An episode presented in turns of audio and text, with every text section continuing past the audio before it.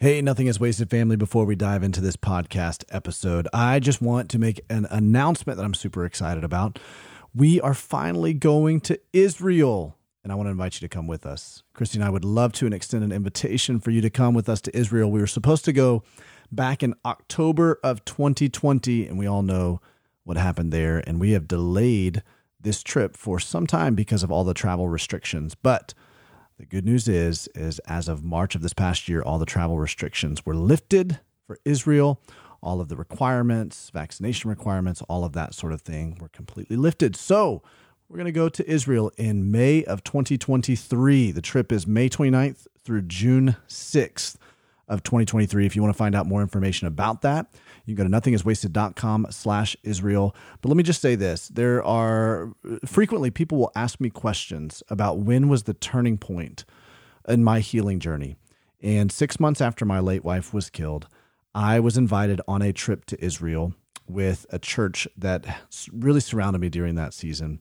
And that is, I can look back on, that is the major critical turning point of my healing journey. For the first time, uh, color was beginning to come back into my life. And I can't necessarily explain all the reasons why, but I think it had something to do with walking in the places that Jesus walked, learning about nuances of scripture that I had not seen before, and particularly seeing the theme of pain and suffering all throughout the biblical narrative and the historical narrative.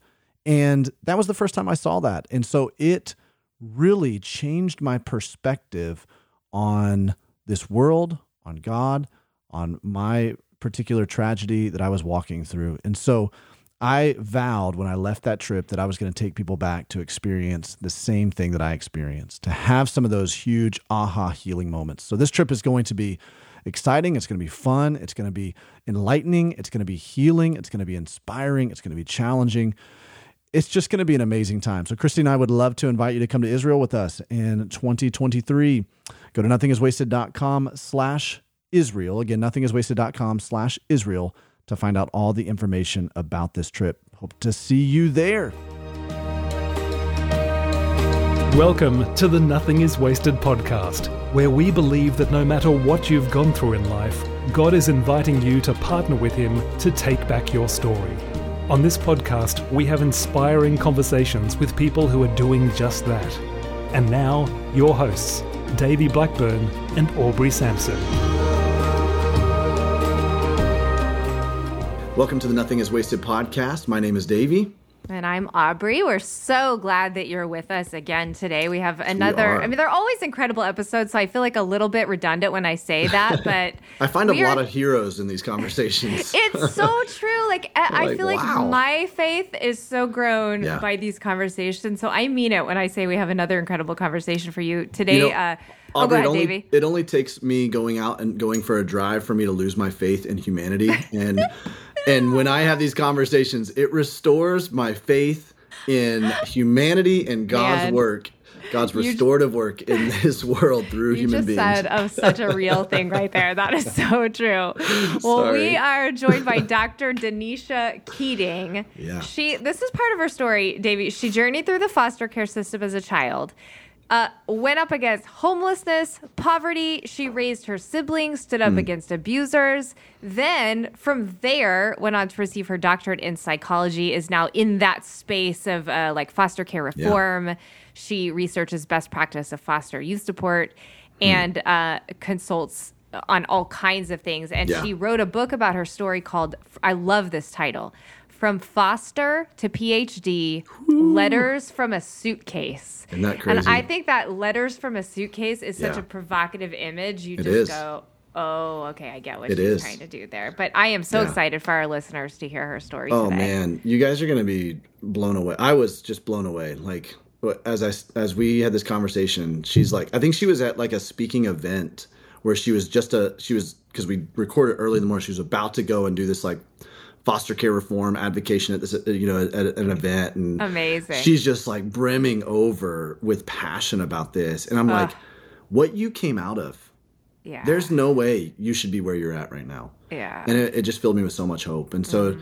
uh, my prayer is that it does it for you too. Um, if this does fill you with hope, would you go and rate and review the podcast? We are close to a thousand We're so reviews. Close A thousand uh, reviews. We're so fact, close. Can I read one of those reviews, Davey, before we listen that. to your conversation? Okay. So this is a review on episode 215, which we called A Path Out of Loneliness. Mm. Um, here's uh, what this woman says A path out of loneliness was so beautiful and powerful, as well as educational for those who like to learn about the brain. I will hmm. be re listening to this one. Thanks both to Davey and Dr. Mark for sharing so authentically. That was good. Yeah, that was that conversation was with really Dr. Mark episode. Mayfield. yeah, that brilliant. was so good.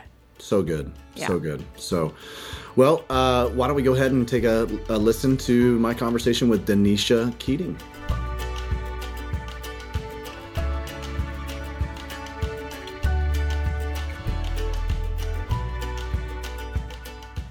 Well, Dr. Danisha Keating, it is so great to have you on the Nothing is Wasted podcast. Thanks for joining me.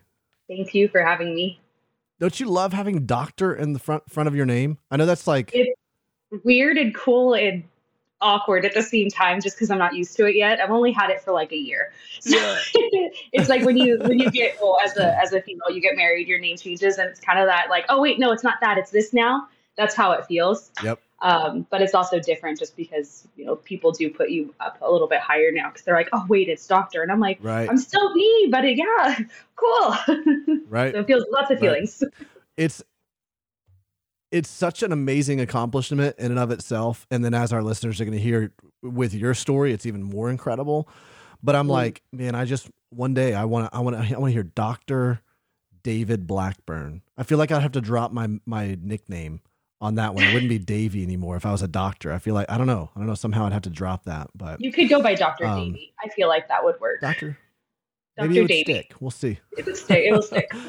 we'll see. Well, Danisha, you have an incredible story. I mean, as I've just been kind of doing a little bit of research and, and just seeing how far God has brought you, it is a unique story. It is powerful. And now you're doing something that is uh, we we always talk about pain to purpose, seeing people go from pain to purpose, and and you really are turning your pain around into some significant purpose. Uh, in fact, if you're watching this on YouTube, guys, she's in a hotel room because she has been sharing her story um, at other events and stuff. But I'm, I'm getting ahead of myself. Here's what I want to do. I want you to tell us a little bit about your life right now, what what you do, and then we're going to dive back and hear your story because the fact that you are here where you are right now doing what you're doing is an absolute miracle and a testament to God's grace. So tell us what you do, and then we'll dive back and listen to your story. So right now, I'm, I'm getting to run around California to different foster care uh, groups that are within colleges, high schools, counties, and talk about uh, what it was like being a foster care kid, but also a foster care kid navigating education. Um, so a part of that is also sitting with these kids afterwards and sitting with parents and talking about the hard stuff of what foster care is. Um, some people will will think, well, the foster care happened because of the teenager or the child, um, and that for some reason is a really big um, stigma. But it's not the kid's um, inability to do something; it was actually the parents. And so there's a lot of shame that comes in with this community. So being able to come in and shine shine light and healing um, just makes people go, okay, I can I can change my life. I don't have to repeat generational cycles. Yeah. Uh, but it is it is a group of people that are there that are often missed and walked away from uh, by some people. So it's been a journey to do that. Wow. Wow. Wow. Well, you know, obviously this passion has come out of your own experience in the foster care system. Can you and not just that, but so much else that you walked through while while you were in the foster care system. Um, can can you just dive back, just whatever you would kind of deem the starting point of your story, or the significant components of your story, and just kind of narrate for us. Just talk to us about your life growing up. So I think a lot of the times. Um, I usually start and I'm like, well, in high school, and I, I start to remember it wasn't just high school that we were dealing with uh, CPS and foster care is actually way before that. I think the first time I remember meeting a CPS worker, I was eight. Uh, my mom actually grew up in the foster care system. Both sides of my family have dealt with CPS, I think, my entire life. And it, it's one of those things that um, the best way to describe it is just someone always coming and, and lingering over you to say, don't mess up. And so growing up with that, understanding that if we messed up, um, we, it was our fault that we were taken away. Like somehow we failed as a child. Uh, and so I remember at 13, um, the CPS worker came in. We were homeschooled from pre K to that point. Um, they said you can't be homeschooled, you have to be in public school because you can't be home alone. I'm one of 11 kids, and so I'm the fourth oldest. And when I was in turning 15, they were like, okay, you know, from 13 to 15, they're like, you got to put them in school, you got to put them in school. And they came back and said, look, you have a choice. We either take them from you, from the parent, or we put them in, in school. And so my mom finally made the decision okay, let's go enroll them. And we got into education institute, like public education for the first time. And that was a whirlwind yeah. because when you're not being educated, um, there are homeschooling groups that are amazing, and there's homeschooling parents that are amazing. My parents stopped teaching us. they were just like, there's no mm. point. Uh, for the girls, it was, why am I teaching you anything but home ec and baby raising? Like, you don't need to be taught. Um, so, any education we did get was ourselves. Like, we were just looking through books, mm. reading things, trying to figure it out. But I had already been delayed in a lot of different things uh, educationally. I learned to read when I was nine. I had dyslexia that I didn't know about until I was in high school. I was like, oh my gosh. Um, but it was things that I remember just sitting there and being like, I got this. And CPS being like, no, you don't have this. You're 13. You can't, you can't have this. You can't raise a six month old and wow. take them and do their school and then do your school. Like the, you're not the mom. And I'm like, what do you mean? Like this is our role. This is our job. So when we were entered into high wow. school, um, it was March of the freshman year, and the school year ended in June at that point. And the high school counselor I went to, he's like, I'm not helping you. I'm not wasting my time on you. I just don't help people. Like he, he just said, I don't help your kind, meaning statistics. Like he doesn't help people who wow. aren't AP and honor students. And that's verbatim what he said. And I was like, oh, wow, okay. but later found out wow. from a friend who's like, this is how we navigate this. Let's go talk to this teacher. Um, and I was like, okay. Uh, and I talked to that teacher and she showed me, she's like, you're 20 credits behind. And your teacher or your counselor did call all of your teachers to let them know you need to be failed um, because there's no point in passing you at this point. point and i just it was like all of every single conversation i would have was like you're not making it we're not helping you and that was emotionally difficult because you're just like no one wants to believe in me and like there's just these issues right but then in my sophomore year um, i was coming home from a band camp thing i was for a color guard competition we had in the fall and that is when cps picked us up and was like hey we're moving the eight of you that are under the age of 18 to three different homes. And that's when my older sister and my brother in law, who had been married for about a year, um, they were like, we're going to step in and step up the best way we can. And um, they took us all into an apartment a couple weeks after we were put into the system. But I aged out of the system. And so, what that means for people who might not know is there's two ages depending on where, where your state is. So, it's either 18 or 21 some kids can petition to stay in the foster care system until 21, um, as long as they have housing and all that stuff. My CPS worker was like, by the way, you're done, you're out. We're not going to have you stay with your sister anymore because the room she has you in is with your sister who's under the age of 18, and that can't happen. So you got to go. So I was immediately homeless my senior wow. year. and I was like, okay. So again, one of these moments where you just feel like you're thrown to the side um, yeah. And there used to be there's this feeling that you get, and that it used to be a big feeling for me was you're replaceable. Nobody cares about you. You literally like my. I remember a coach saying it like I can replace you like that, and I was like, yeah, I know. And other people would be crying, and I'm like, get over it. Like we're all replaceable. That's just life. And I would I just took that as like it's true. I'm invisible and replaceable, and that's that's fine. So when I graduated high school, um, I lived in my car for a full year, homeless, and from 19 to 24 would bounce around from house to house. I had over 30 different addresses, uh, which was insane to me. and that was just the stuff I registered for. Like I had to change, and then I got a PO box because I was like, I'm tired of changing my address and losing mail, um, which is kind of funny because you're like, it's weird. Your identity is kind of shaken at that point. So a, a piece of luggage or a, a, blanket is what you hold on to versus like other people will hold on to like pictures or letters or notes. Mm-hmm. It's just kind of weird when you're in the foster care system and you're moving around so much, you lose so much. You learn to condense what you live in and what you have to boxes or bags or suitcases. So when that happened, um, and I was bouncing around, I was like, I'm tired of this. I want to change my life. And I, I enrolled back into college. Um, got in, failed my first semester, which I was like, well, that, that happens. Another another win for me. Um, which it, it, just it hits you differently when you know you fail yeah. so much that you're just like, I can't accomplish anything. There's nothing I can do. Yeah. And there were so many times I would tell myself, like, I'm good at one thing. And if I try anything else, it fails. So education was something I'm like, I could do this. It's just I have to try a lot harder.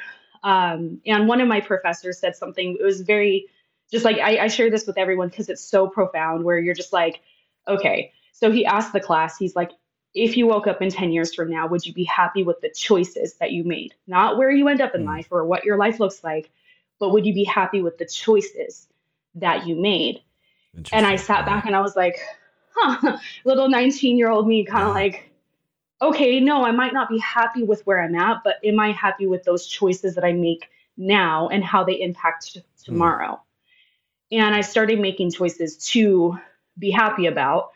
Um, and at, at 24, one of those choices was when I got a call from two of my brothers who were running away from home, my dad's house. And uh, they said, We need you to come pick us up. And I was like, Okay, I finally got my own apartment. It was a one bedroom, one bathroom, 500 square foot. And I'm like, That's enough for one person. And then they called and needed a place to stay. So I was like, Okay, yeah, three people can be here. We're good. Wow. We got this. You know, it's not 500 square feet's not that bad for three people. And then a few months later, I get another call to pick up um, my three youngest siblings, who at that time were 12, 14, and 15. Uh, I was 24 years old, so I wasn't making a lot of money, still trying to finish my bachelor's. And it was either pick them up and figure it out or have them go back to foster care. And the hard part is with foster care, with siblings, they're normally split up. Um, it's very rare to find a home that can take all three. And I was like, we're just going to figure this out. And this is where I started to really notice God was like, okay, I got you. And there was something like I was praying on it, and there was like maybe a week before it actually like happened. Um, that I was like, I knew it was going to happen before it happened, basically. And then that's when I got right. the call. But I was praying on it, and I just kept hearing God say, like, I will take care of you. I will take care of you. And I'm just like, okay. And when you hear that, sometimes you're like, okay, God, you're going to like bring out Ellen DeGeneres with all of this stuff, and she's going to hear our story and give us all of these things. And that doesn't happen um, often. So I, I pick my siblings up, I get the court documents done, and literally overnight, I'm a guardian to these kids. And I'm enrolling them in school, and 24 year old little little girl freaking out emotionally because it's just like this is a big responsibility. And the hard part is on one side, you have some people saying, you know what, you've got this, let's help you, we'll figure it out together. And then other people being like, you're ruining them, you're ruining yourself. What about this person? What about that person? What about your parents? And I'm like, this is why we're in this situation. Yeah. Um, so it you you really hear a lot of different things, and it reminds me of the story of Job, where you know Job is sitting there and his friends are like, yep. "We're with you," and then they're against him, and then they're like, "Well, you did something," and you're just like, Yep. Go away. Go away. Yep. Um, so wow. you know, lo and behold, now I'm a guardian of three kids and then two little teen uh, adults who are still trying to figure it out. Um, getting them driver's license, trying to help them get jobs, and just kind of like, oh my gosh, while still going to court uh, against my dad and, and being in his trial and trying to handle the emotions of my mom and then my own emotions. But we're all in this one bedroom, one bathroom, 500 square foot apartment. And a lot of people listening will be like, well, what, why did CPS let you have them if it was such a small place with six mm. people? That's a lot. Um, our CPS worker had said, you know what? The houses, they're just overwhelmed. Foster care, it's hard to find placements and it won't be within the same city. Yeah. They might be spread out between cities and, and even states. We just don't know. And uh, she's like, what we could do is we can designate uh, where they're, I just need to know where they're staying. And I was like, oh, okay. Yeah. So the boys' room is the living room. the girls' room is the bedroom, but I can't be in there because I'm over the age of 18. I'm going to be in right. the walk in closet. That's a bedroom. Um, and so that's how she wrote it down wow. three bedroom apartment. And I'm like, that was a God thing where she was just like, look, we get how bad this is. And there, the hard part is a lot of foster care teenagers have a hard place getting hard time getting placed.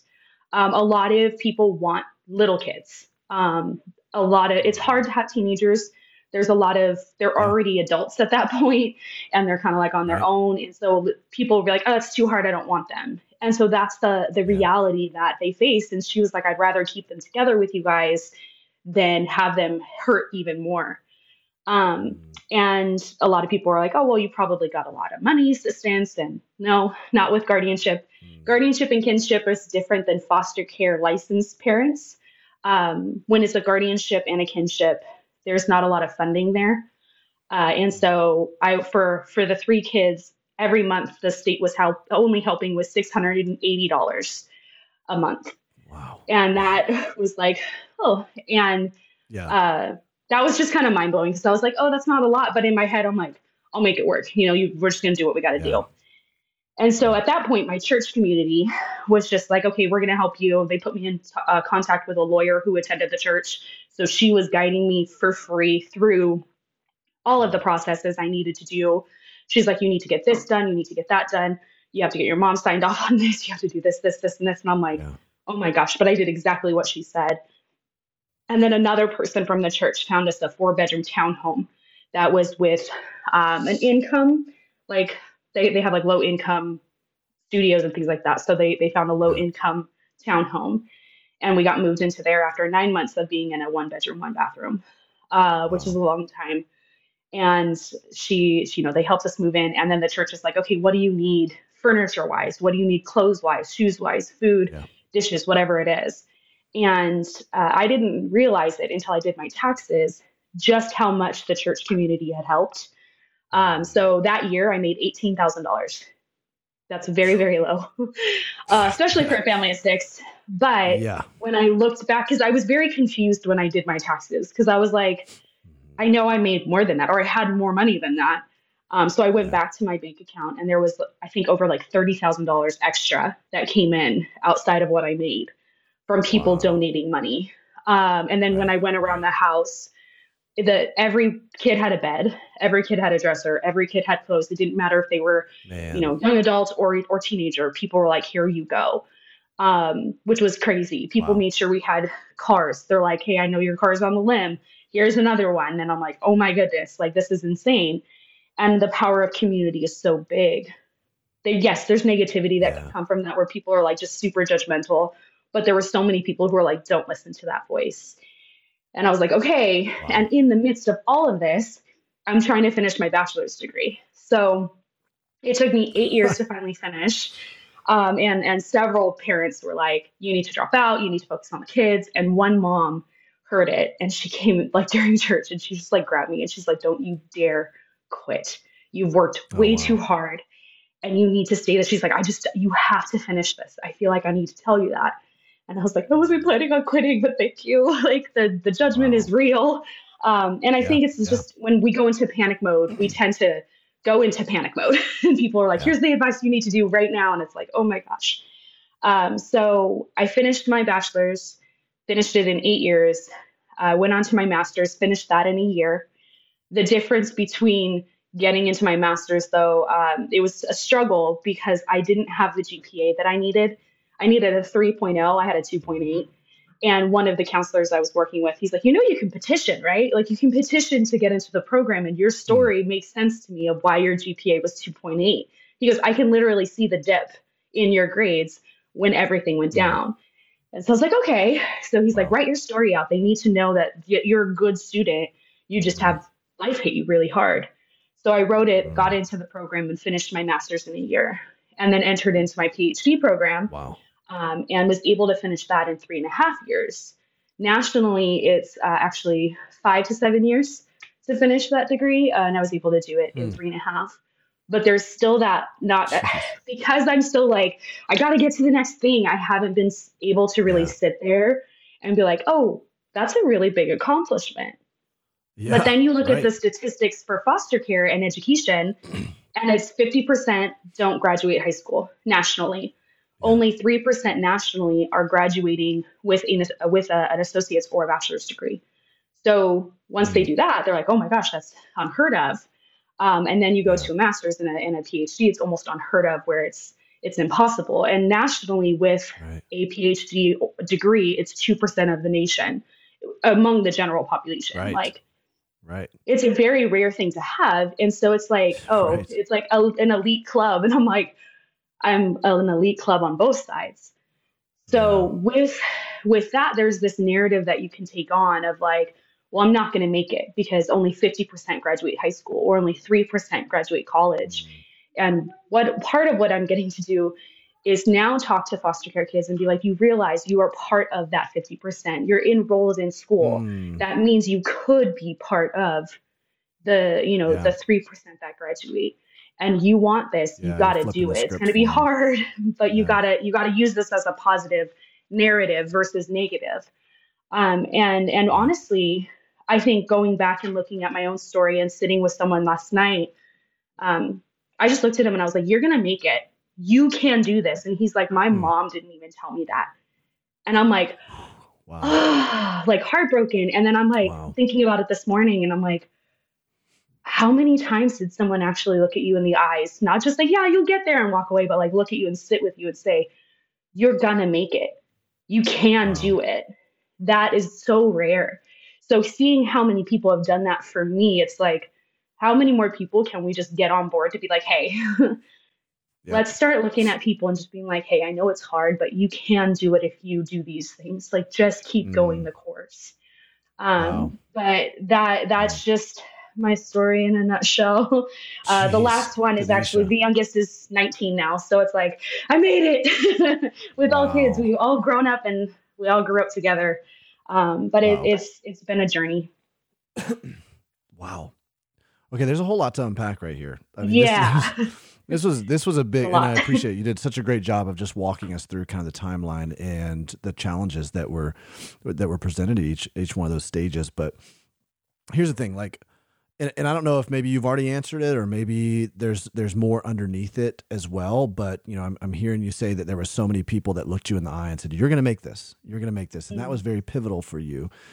In any of our stories, whether it's big T tragedy like what I've gone through or little T trauma over the course of years and years and years that compound itself mm-hmm. or or anywhere in between resilience is a huge part of making it through right is yeah. is hanging on to this sometimes this hope that is unfounded it's like mm-hmm. why would you have any hope right but you know, as Scripture says, do not grow weary in well doing. For at the proper time, you will reap a harvest. There's a and there's so much about perseverance uh, in Scripture and long suffering. And what what was it for you that that you know gave you that kind of resilience or built that resilience? Like what what kept you motivated through this entire journey? I mean, to your point, multiple times failing or staring failure in the mm-hmm. face multiple times hearing people say you're never going to make it you're a statistic how how did you keep pushing forward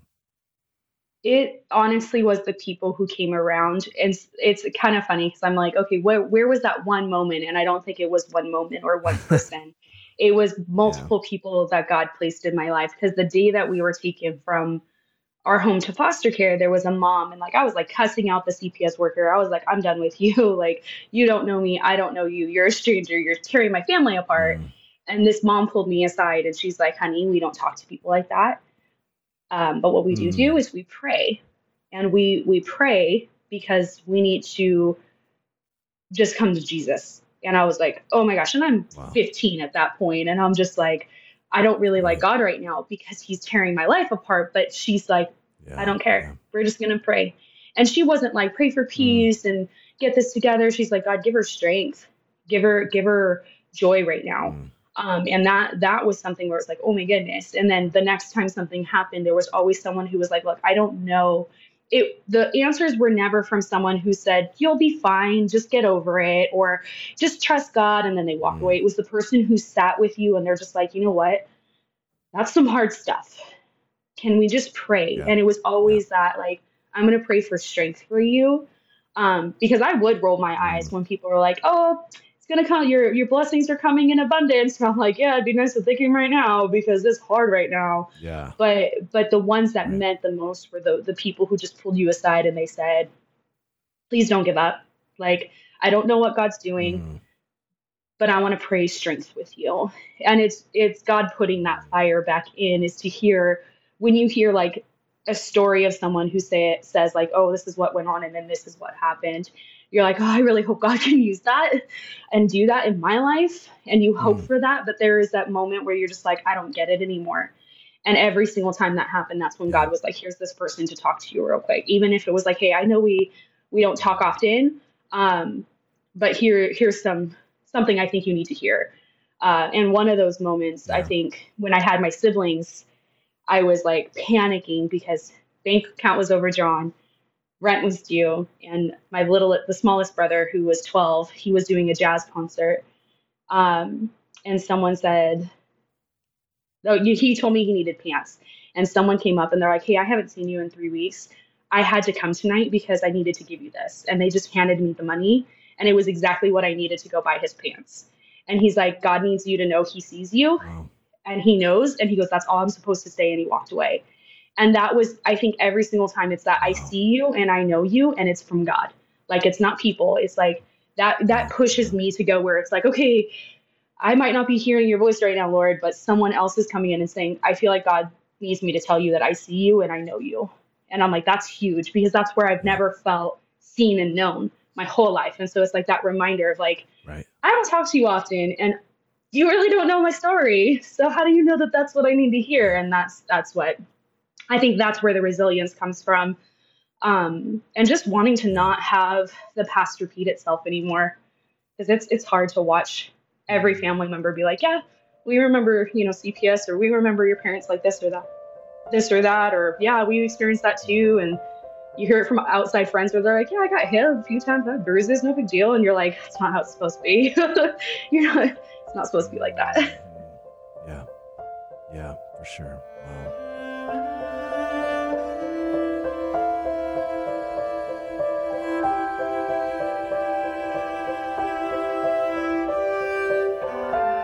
Hey, Nothing is Wasted family. I wanted to interrupt this conversation for a brief moment to let you know about a powerful resource that we have available for you. It's called the Pain to Purpose course. Now, I know many of you guys have heard of this, but in case you're new and you haven't heard of this, I wanted to make sure that you were in the know about this. Now, listen, if you were to ask me this one question, Davey, what's the most important Nothing is Wasted resource that I should engage with? I would tell you, hands down, the Pain to Purpose course is it.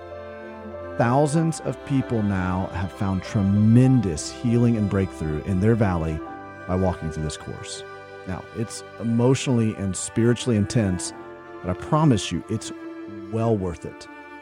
The Pain to Purpose course is an 11 video online course where I'll help you do four major things. Okay, the first one is this I'll help you remove the debris of crisis in your life. So, like trauma, tragedy, major life transition. The second thing is I'll guide you through the steps of repairing the emotional, relational, and spiritual broken pieces that were left in the wake of your trauma. Third, I'm going to lay out for you how to reestablish a firm foundation for a healthy and whole life. And finally, I'll help you discover and step into the missional and redemptive purposes God has for you out of your trauma.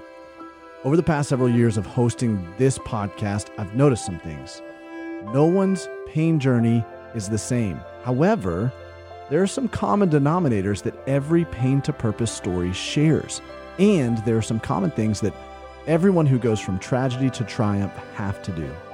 So, my team and I took those common denominators and we distilled them into an 11 video curriculum to give you the handles, or as we call them, waypoints, that you'll need in order to walk through your unique pain journey.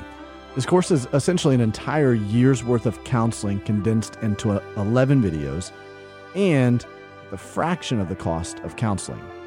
I believe counseling is, is very important to your healing journey. If the Pain to Purpose course had existed back when I lost my wife in 2015, I still would have sought counseling.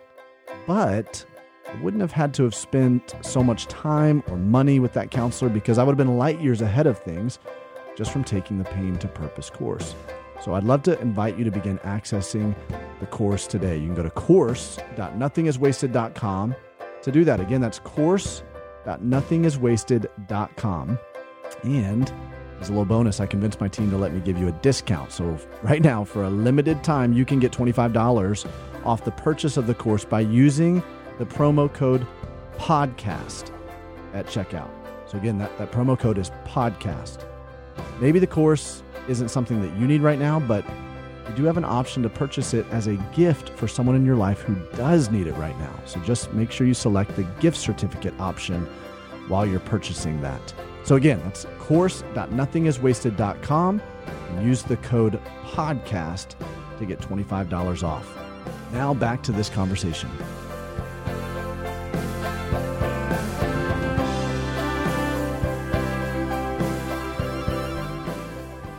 You feel like everybody has kind of those exit ramp type moments in their story or opportunities in their story? what I mean by that is like you're you're testifying to several different people that you know r- really help to infuse that hope into your life, you know. Mm-hmm. And you're you're seeing God in it. Mm-hmm. Right? You have a vantage point that that sees you're you're like and, and maybe maybe you were looking for it maybe you weren't but for whatever reason your propensity is like oh i see god there. Like mm-hmm. oh i see that this is a, a little bit of a breadcrumb of of hope. Like if i just keep following this trail then i'm gonna i'm gonna make it through. Do you feel like that's true for everyone? And some people just don't see it or they don't take that opportunity? Or do you feel like that's only true for a select number of people you know i have my theory yeah. on it but i wonder what in your experience as especially as you're working with other folks you know who are in the foster care system and you're trying to encourage them you've seen i'm sure a number of different stories heard a number of different stories what's your thought on that i think we all have the opportunity to look for the hope and to look for for, for god and i think mm. sometimes we don't um, it is easier to be someone who is negative it is harder to find the positive. Our brain naturally remembers negative things that happen versus like I think it's like we can remember 10 negative things right off the bat. Let's start looking at the good and we're like, uh, where is it? Um, yeah. but yeah. it's kind of hard. Uh, and I, and I do think that yeah. there, we do naturally, we do come back to our self selfish side. And if we look in psychology, it actually says like we're naturally selfish people. So when we have you know, maybe someone listening is like, well, there's history of generational abuse in my family. And it's like they made the choices to go down that route. We have the choices to make to to go right or left. And it's up to us to take it. Now it doesn't mean yeah. that right or left is going to be the greatest route to take, but at any point we can say, you know what, I'm going to continue mm-hmm. to push forward and try, even if I don't see the hope, um, or I'm going to just stop here. Every single person has that ability, and it just it's every choice we make is hard um, and it doesn't make it easier but it is one of those things that's talking to a lot of foster care kids. They're just like well no one's wanting to help me while they're sitting next to a caseworker who's like i brought you here to this event to hear her speak or to hear of the resources we have and you're just not tapping into them or you're not showing up and it's like in our brokenness it is so hard to see the hope sometimes and in the moments that we feel abandoned it is hard to see who's actually for us um, because we're just in this moment of fighting or flighting. We're just like, I'm either going to fight it out or I'm going to run away. Right. And emotionally, when you're in that, you're not thinking of this could be good in a year. You're just kind of like, I see what's in front of me. Right. And what I see in front of me is broken and and I'm bruised. Like I'm on the floor. Mm. I got nowhere else to go. Because if you asked me that question eight years ago, I would have been like, dude, I don't know. Like um, I'm pretty sure like yeah. I'm just yeah. destined for doom. Um, but seeing mm. just a lot of people, I think a lot of people recognize that in how I was talking where I was just like it's just so hopeless that they were like, okay, if you're not yeah. going to speak hope, I'm going to speak hope into you. Um, and a friend actually said that like when you don't feel like praying anymore, I want you to let me know and I'm going to pray on your behalf and I'm going to lift you up now, we may not have those people all the time in our lives, um, but we can be that person for other people too. It is just so yeah. hard. So it's kind of like, yes, I do think we have those choices to make. Um, and at any point, we can get off and just be like, I'm done. I'm going to sit my negativity or I'm going to sit in my trauma and I'm not going to move forward. But when we start to heal from that, it's because we're actively trying to understand, like, why does this hurt? Why does this affect me? And I'm tired of being on this road. And I think that's where I got, yeah. whereas I was tired of seeing generation after generation and just so many people in my life choosing not just my parents but my friends parents choosing to be just bitter and ugly toward their kids and then seeing that there's these other parents who were like i will not talk to my kids like that and you're like there is another way what does that look like mm. and, and actively pursuing wow. that um, that changes you so when you see someone doing yeah. you're like i want to be on this side of the road you have to go toward those people versus going toward the people that you're like, this is not a good, good, environment to be in. Yeah, that's so good.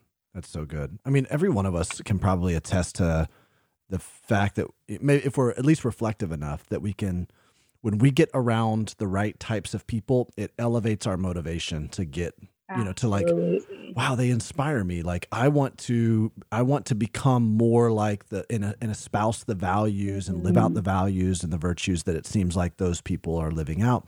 And the alternate is true right? Where we get around mm-hmm. negative toxic people we can easily slip into that you know? Yeah. Um very few of us are are good enough to be able to like go into those toxic environments in a long standing season and be able to like pull people up out of it and be the you know yeah. like to live out the virtues and values that we know and we want to adhere to because it just it so easily creeps into our nature mm-hmm. and so you know to your point like very clear steps that each of us can take is who who do i want to be in five years well let me get around mm-hmm. people like that absolutely because they're going to challenge and that's me, i right that they're absolutely gonna... goes to that that saying there's like you're the five people you hang out with um, and it's true. Like, right.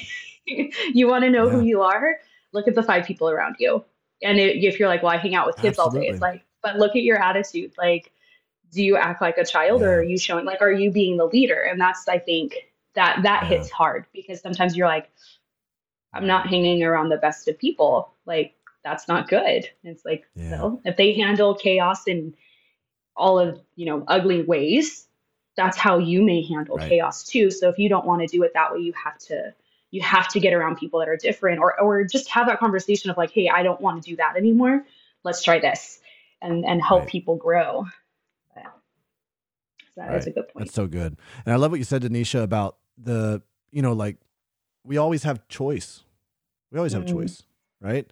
Our circumstances may have robbed a whole lot of things from us, but there's one thing, as you know, as Viktor Frankl talks about in Man's Search for Meaning, you're talking about this Holocaust survivor who's had everything mm-hmm. stripped from him, all of his freedom stripped from him. He said in that moment, he said, There's one thing that can't be stripped from you, and that's the, the power to choose, to yeah. choose the type of attitude that you're going to exhibit in that moment. Like that's a freedom that nobody can, no matter what your circumstances yeah. are, are, are surrounding you. And so it's, it's so good to even be able to be reminded of that, that we all have agency and what trauma tends to do, no matter what type of trauma it tends to to get us to believe that we no longer have agency that we have yeah. been stripped of that ability to choose what we're the decision that we're going to make now right Absolutely. and and that goes back to what you were saying earlier i love what you said like i can't control necessarily the outcomes mm-hmm. like i don't mm-hmm. know where my life's going to be in 5 years but i can control the decision i make today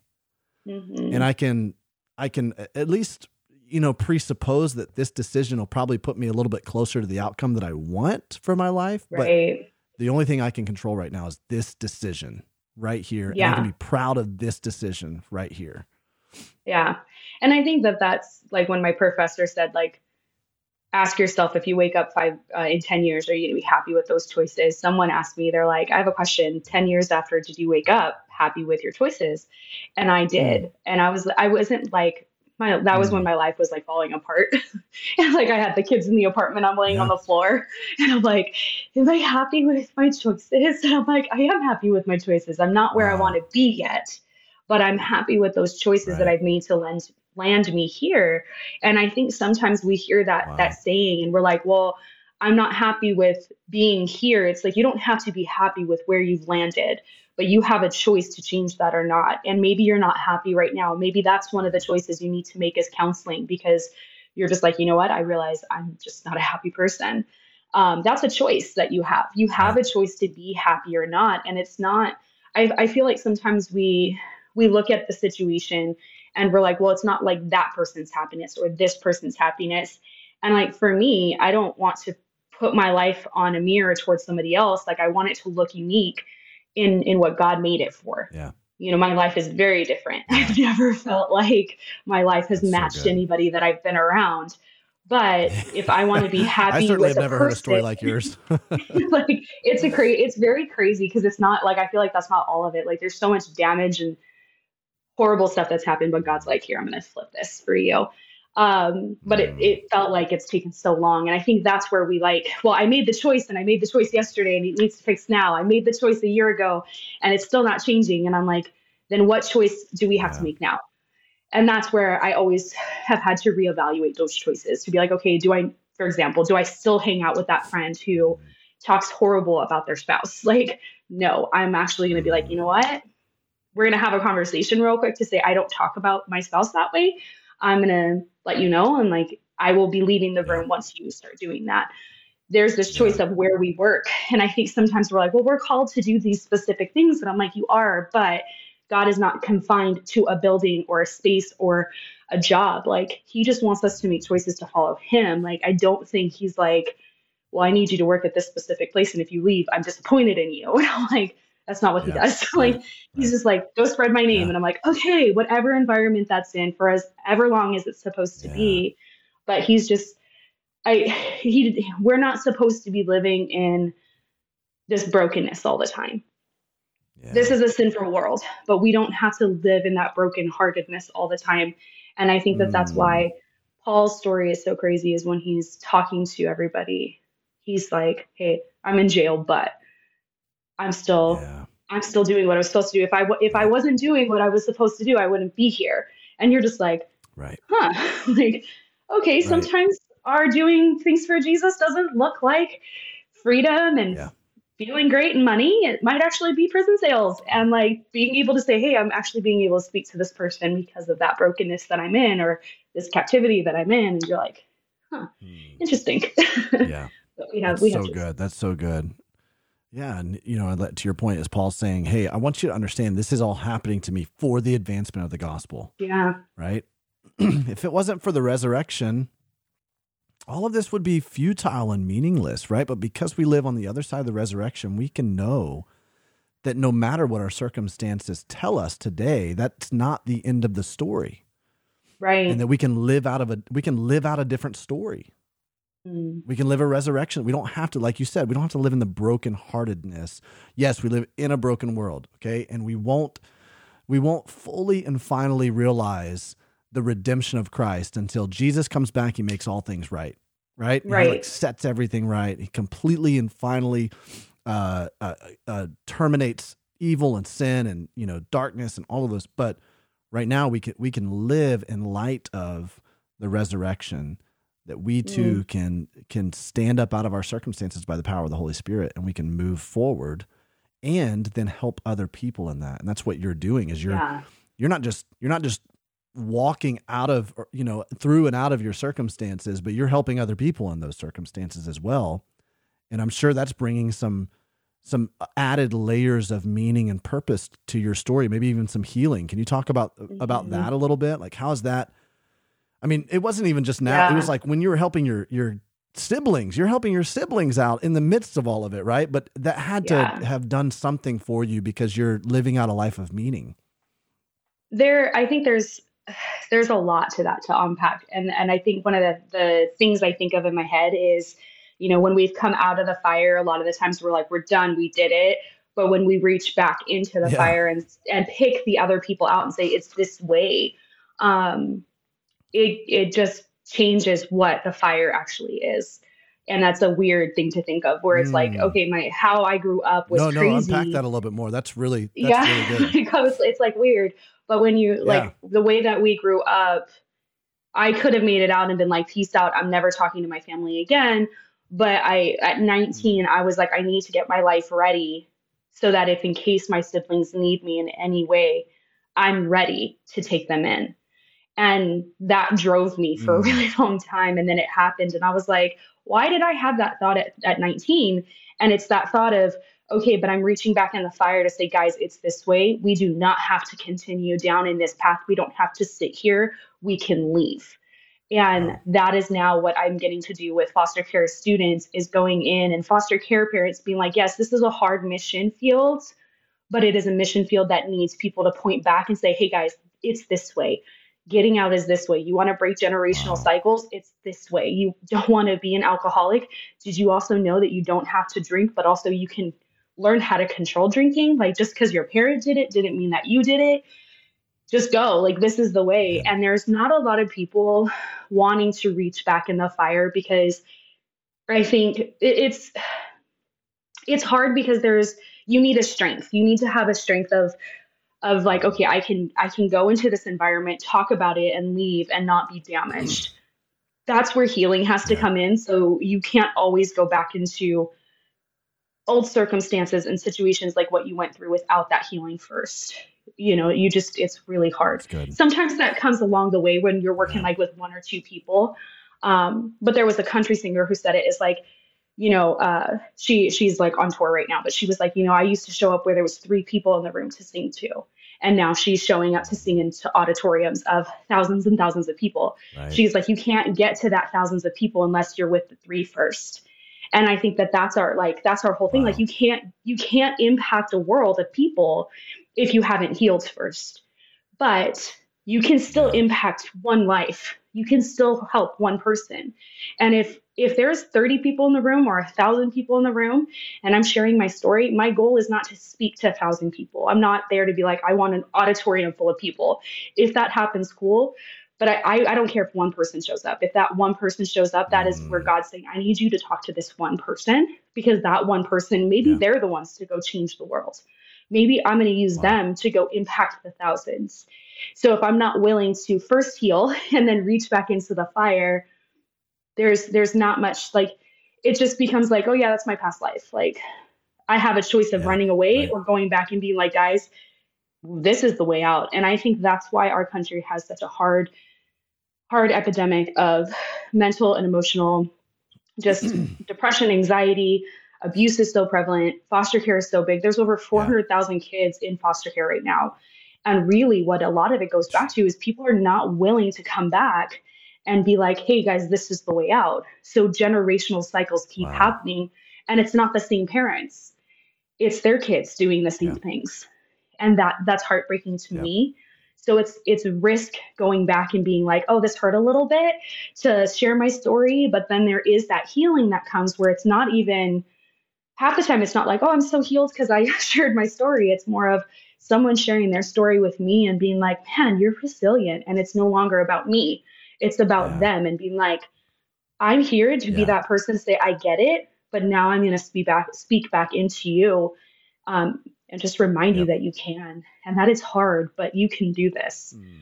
So it's it's been healing to hear other people's stories because it reminds me that I'm not alone, but it's also more about me listening and learning from them versus me being like i have all this wisdom to give you. Because yeah. i don't i don't feel like yeah. i do. I don't. Like i know yes i have a similar story to them and i'm on the other side but i remember being that 15 year old girl who's like i don't care if you're on the other side. You just don't get it. You don't get what i've gone through. Wow. Wow. That's interesting. That's really interesting. So even though you have gone through it there's still some of that like ah you just don't quite get it because you're not in it mm-hmm. anymore and so yeah. as you immerse yourself into it you're able to you're able to walk with a little bit more empathy because you're mm-hmm. immersing yourself back into it and yet you're immersing yourself back into it with a you're uh, in a different way you're carrying yourself mm-hmm. differently you have a different life you're coming in and being light in those moments right there and really we all need every one of us in our journey we need someone to come and tell us hey, it's not always going to feel this way. You're not yeah. always going to have this circumstance that's going to be so overwhelming. You can get through this by the power of mm-hmm. the Holy Spirit. You can walk through this. And and I think that's why Jesus doesn't just heal us from things, he heals us for things. Mm-hmm. He doesn't just like heal us so we're now out of it and we don't have to go back and touch yeah. it anymore. He heals us for us being able to go back and reach back, like you said, into the fire and and bring yeah. people through ourselves. And while there may need to be a latency period in between for right. you to really get some healing, you know, and you you referenced Paul earlier. Paul even had that. Paul had some time where he had to get completely out of being yeah. immersed in this, you know, Pharisaical persecution type circles and he had to go and really hear from the Lord for years before he went back into those circles yeah. to minister to people. But while that may be the case, don't forget about where you came from and the type of Absolutely. people that need to hear from you so they yeah. so they can also experience healing.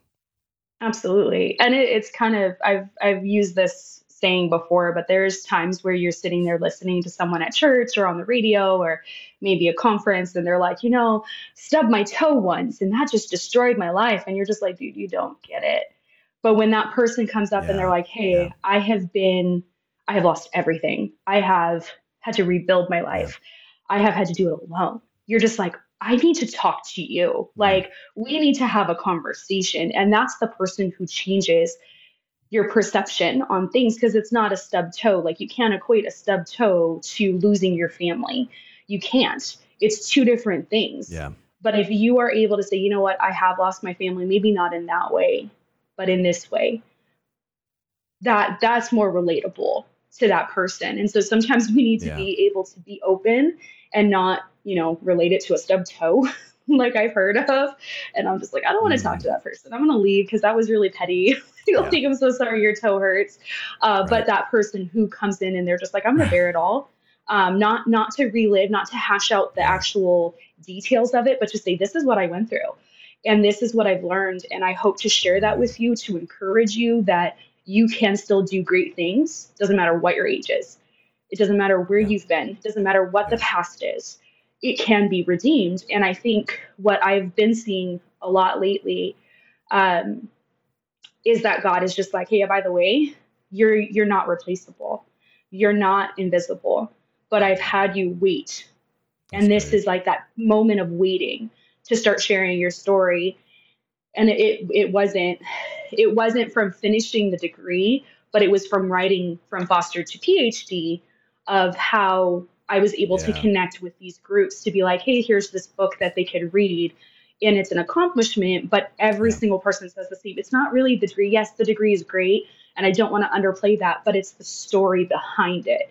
And that's what these kids need to hear that's is right. that story yeah. behind it. And I that's that's just like that makes sense.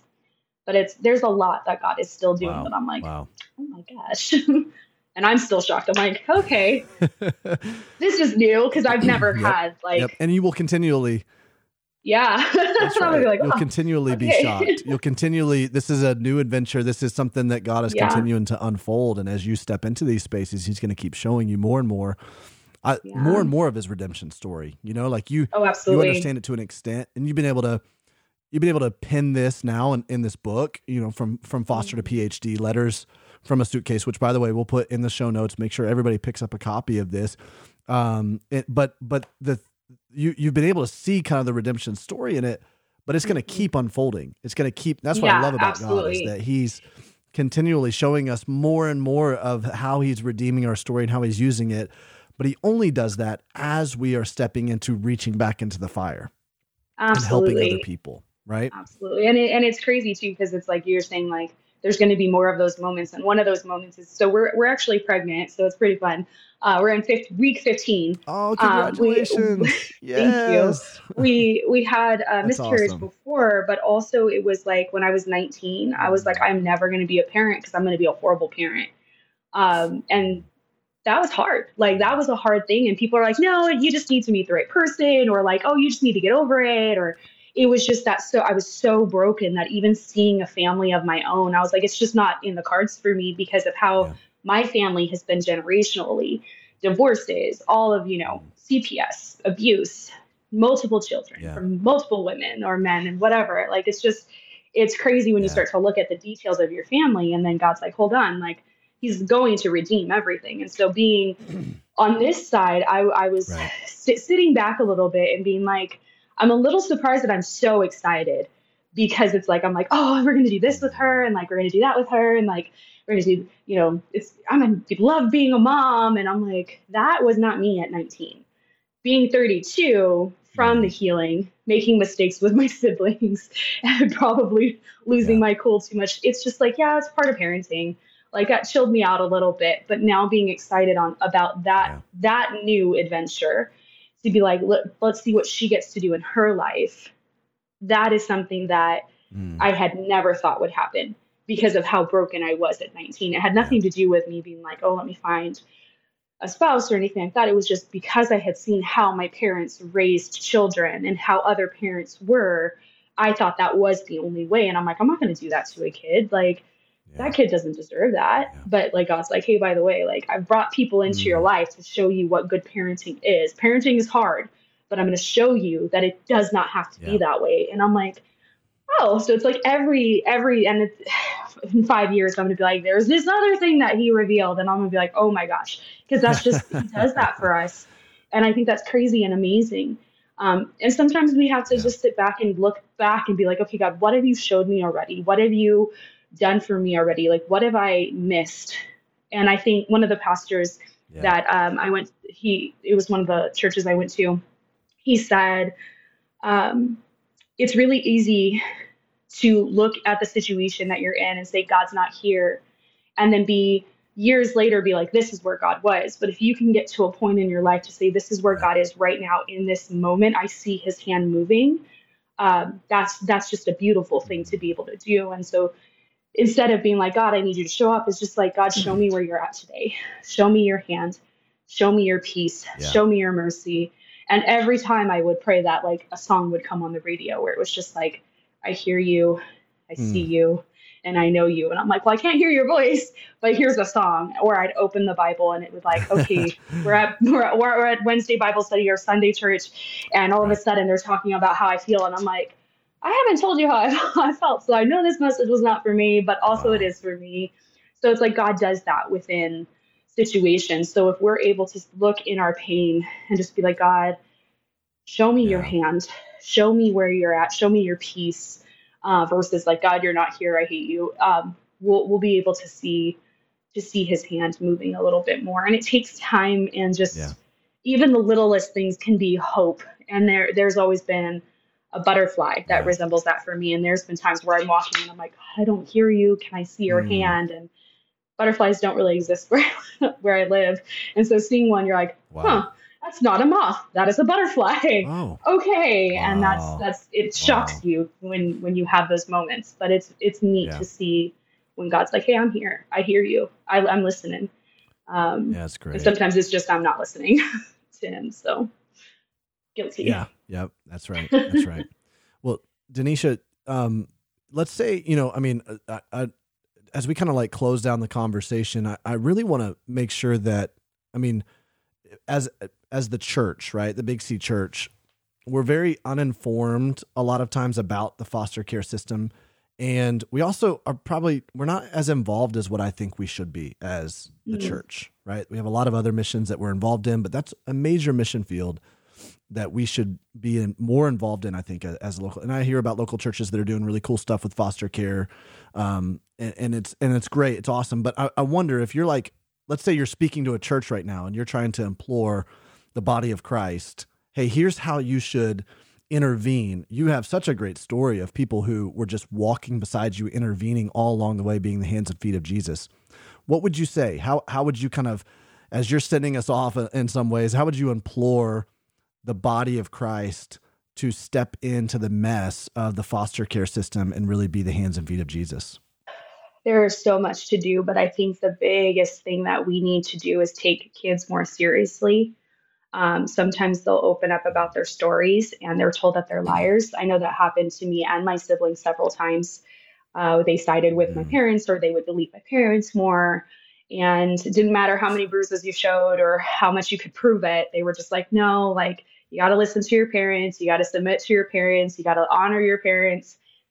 So I think, first off, stopping then the notion of, I'm just going to ignore you because you're the child and understanding that if a child is telling you their brokenness, you do need to take it seriously and you need to yeah. look into it. Um, I think sometimes what will happen is some people in churches they they don't know how to handle that situation. So it's like you really need to go to CPS and talk to them. Like, what can we do? How can we help? Um, the county has a great, great service department, and and they're all all counties are trying to get connected with more partners. Um, and the biggest need is for backpacks and luggage bags. Um, when I was picked up from with foster care, I was given a grocery sack, one of the flimsy old ones, and was told you have five minutes to go get clothes, and that you can't carry a lot in a little gro- grocery bag. Um, other kids will get trash bags. Uh, sometimes they won't. They'll get a little bin that's in their house. It's what's really in the home of the family. Yeah. Um, the big reason that people get taken away is because of neglect and abuse.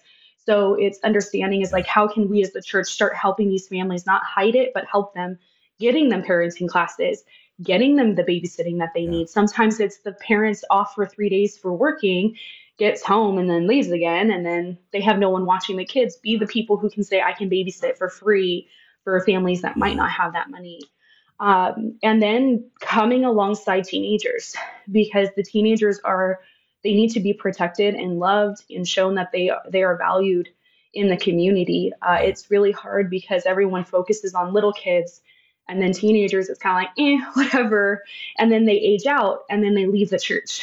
Um, and church hurt is very real right. and very very heartbreaking. Um, and I know for myself, the abuse that I went through was also spiritual abuse and if people don't know what that is, it's just using the Bible or God against you to say, like, you're a horrible human, God hates you, or here's this verse where I'm telling you to obey and I'm going to still abuse you. Mm. Um, and there are a lot of kids wow. who are still experiencing that. So if the church can be a voice of, yeah. Uh, reason and help is that they hear maybe they hear someone where it's like hey this this family is taking in kids from foster care call that family what do you guys need do you guys need dinner the next week? How can we love on these kids? How can we make sure that they're leaving with clothes? Um, because you really don't leave with much of what's what's in your house. You live with just what's on your back. Um, and these kids can be moved around a lot. Right. So even if you there, um, it's kind of like being like a, a teacher mindset where it's like even if you're in my classroom for a week, I'm gonna love on you as if I have a year with you. Um, just loving those kids, even if those kids are only with you for a week at church, love on that kid fiercely because you might be the only positive light in their life right now. So there, there's so much to do, but I think starting with the county, uh, they can direct each person to say, here's what we need. Sometimes it might be financial assistance. Sometimes it might just be, we need backpacks and clothes, um, and or just people showing up to be willing to take kids in that are teenagers. Yeah. There's so much yeah. to do. Wow. Wow. yeah.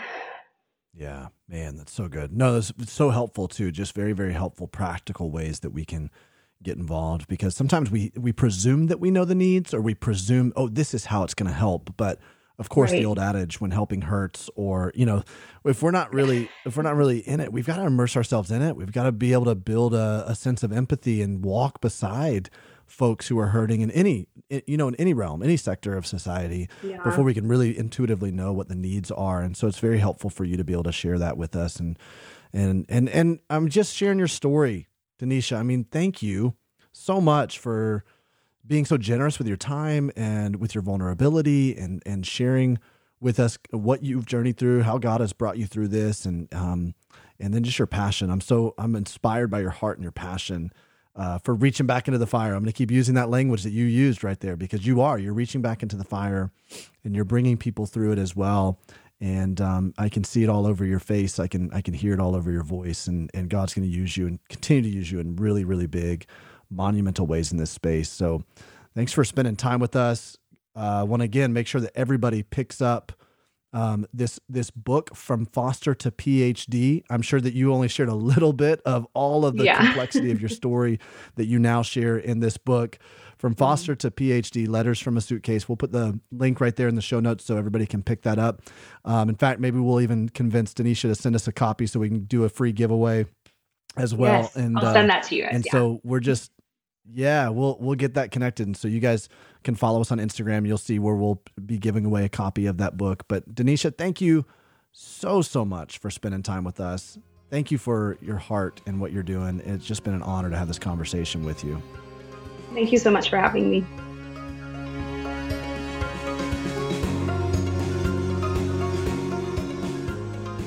Well, like I said before, it was a powerful conversation. I yeah. am a fan of Dr. Danisha Keating officially. Yeah. yeah. Yeah. And I have to repent for when I introduced her, you know, I threw it to the interview. I just called her Danisha Keating. But I'm telling you, after that conversation with her, I realized that's, that's Dr. a very prom. I mean, that is, yeah. she earned that, right? That's yeah, huge. yeah, yeah. Dr.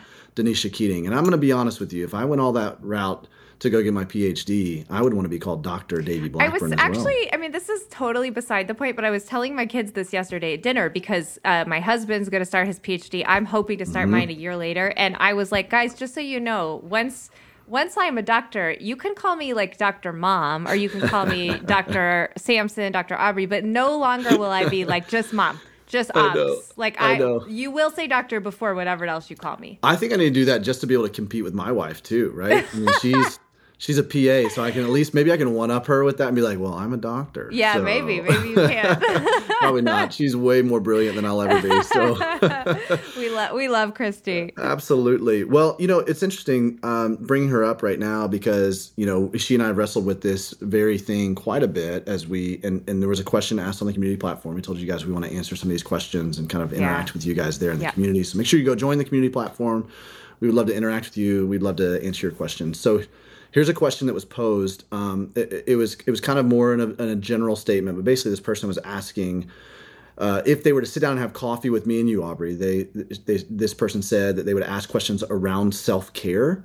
Hmm. On how how we hold space for and continually hold uh, space for ah. so many hard stories uh, and ah. conversations. And I know we've addressed this before, but yep she's wondering if there's any new insight that we have into mm. this. And I think it's a very good question. And here's why I think it's appropriate for this episode. You know, Dr. Danisha Keating, she she had to actually care for and raise her siblings. Her own right? siblings. She was forced into this. And so yeah. she did not have a whole lot of like ability to just self care, right? Think yep. through that kind of stuff. And so we all kind of fall on that spectrum a little bit in yep. terms of how we're caring for other people. At least I hope yeah. that you are making it a regular practice to care for people in your life yes. that cannot care for themselves or that cannot repay you.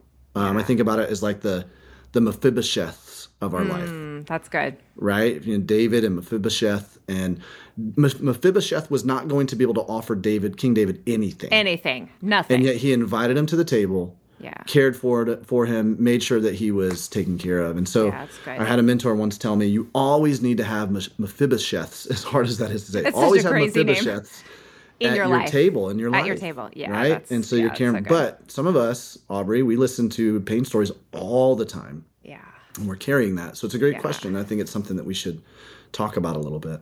I remember, Davey, and I know we're going to kind of talk about this uh, because before we were recording, you and I were having a conversation about it. I remember when we had our guest Mitchell Lee on, who's a friend of mine. He wrote yeah. that book, yep. Even If, I think that was yep. the title mm-hmm. of his That's book. That's right, yeah. He talked about, and he, I think he got this from Henri Nouwen, but he talked mm. about how so often we talk about the ministry of presence, mm-hmm. but what he was reminding us was also this concept of, of the ministry of absence. Yeah, yeah. Meaning, there is a time and a place both for you and the person you're caring for when yeah. you need to step away and let the lord just do the ministry and so part of that is you, you, you pray for them and you say okay i'm going to go home now right. and that's to separate yourself so that you can have god take care of your own soul so that right. you're not constantly carrying some of the fatigue and the emotion but also so that person like the lord can minister to them outside of you being the yes. one doing it and i that has especially in this day and age with how inundated we are with David, uh, Davey, like you said, pain stories, but also right. just the noise in our the world, no- which exactly. is loud. Yep. To be able to practice the ministry of absence, or to yep. step away, to go on a walk, yep. to uh, do whatever's life giving for you, that to me more and more yeah. feels like a calling for yeah. all of us because I think we're all starting to live with some low level like anxiety, anxiety. compassion fatigue, etc. Yes.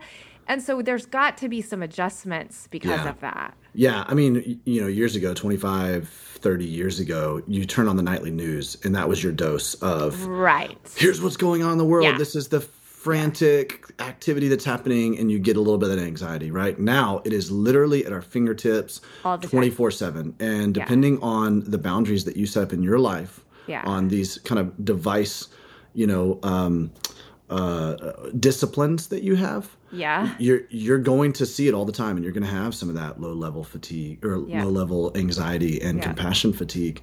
And so right now, everybody is trying to get you to take up a cause.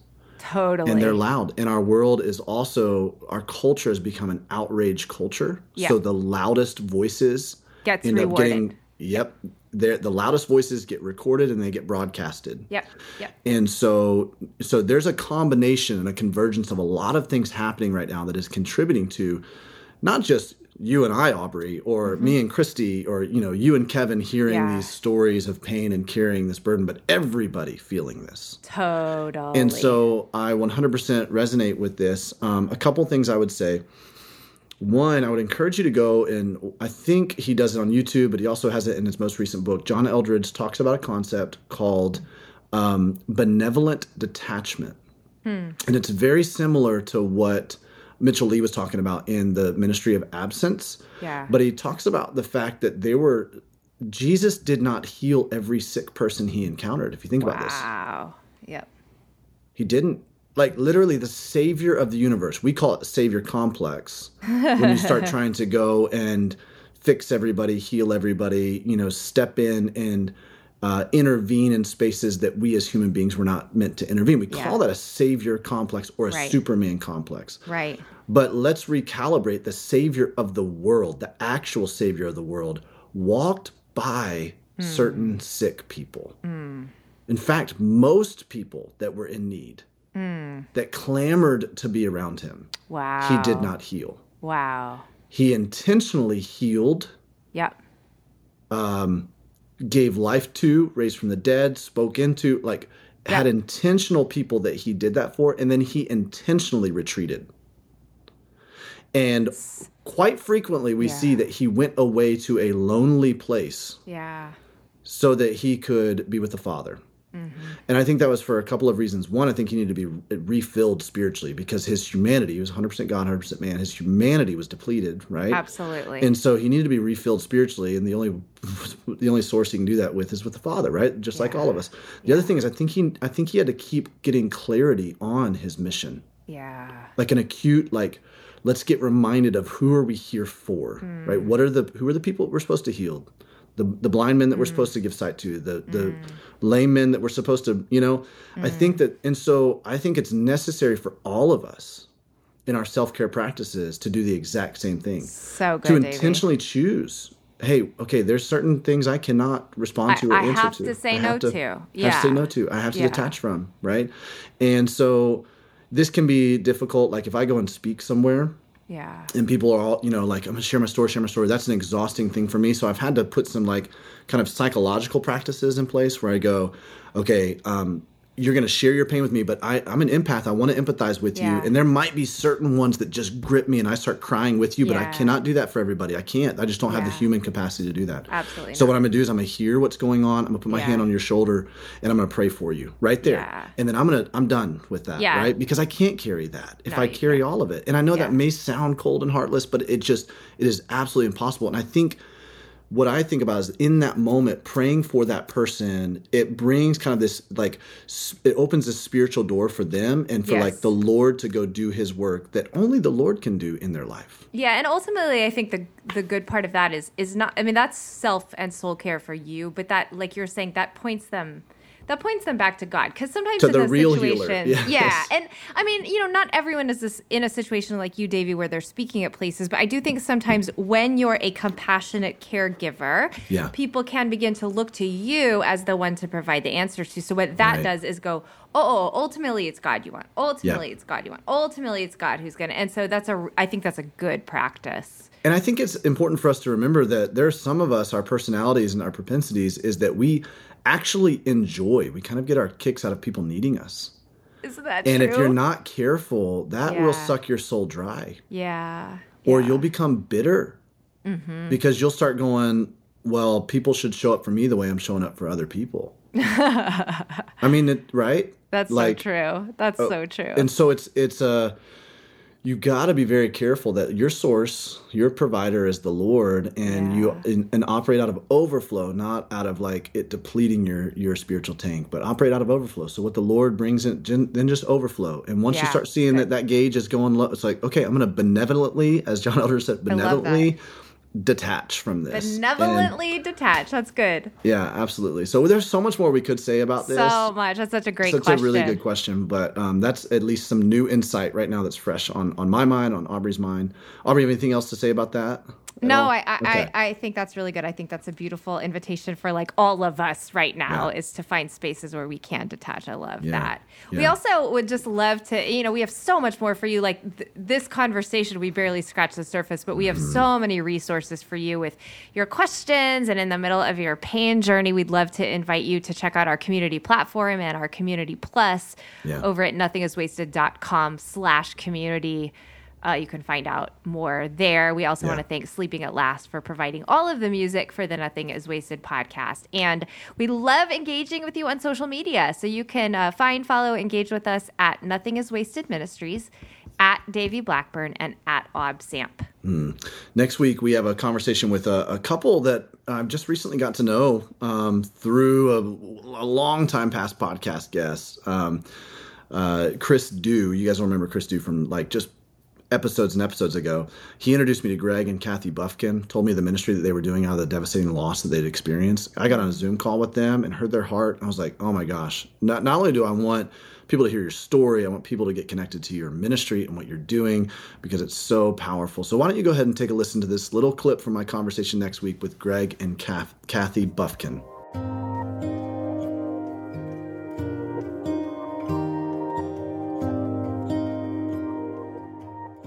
Ryan, our son, um, was he married his his fiance in 2013, and uh, he got a job in Charleston, South Carolina. So they they were about two and a half hours away. She worked there as well, and um, I think in 20 early 2015 they had a little girl, Olivia, who is now seven years old, by the way, and is a, a female version of her daddy, and and that's and that's a good thing.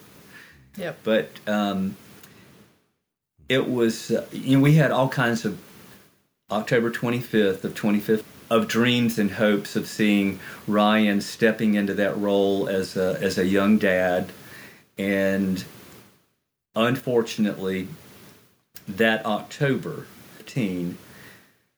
Ryan, um, unbeknownst to us, um, had had left Florence and was on his way up to Michigan, and that was on a Thursday, and then that Sunday morning, Kathy and I were up in the mountains with a couple of friends of ours just for a weekend getaway. And that Sunday morning, as we were packing up to come home, I got a phone call. I was down in the lobby getting us some coffee, and I got a phone call that every parent lives in dreaded fear of.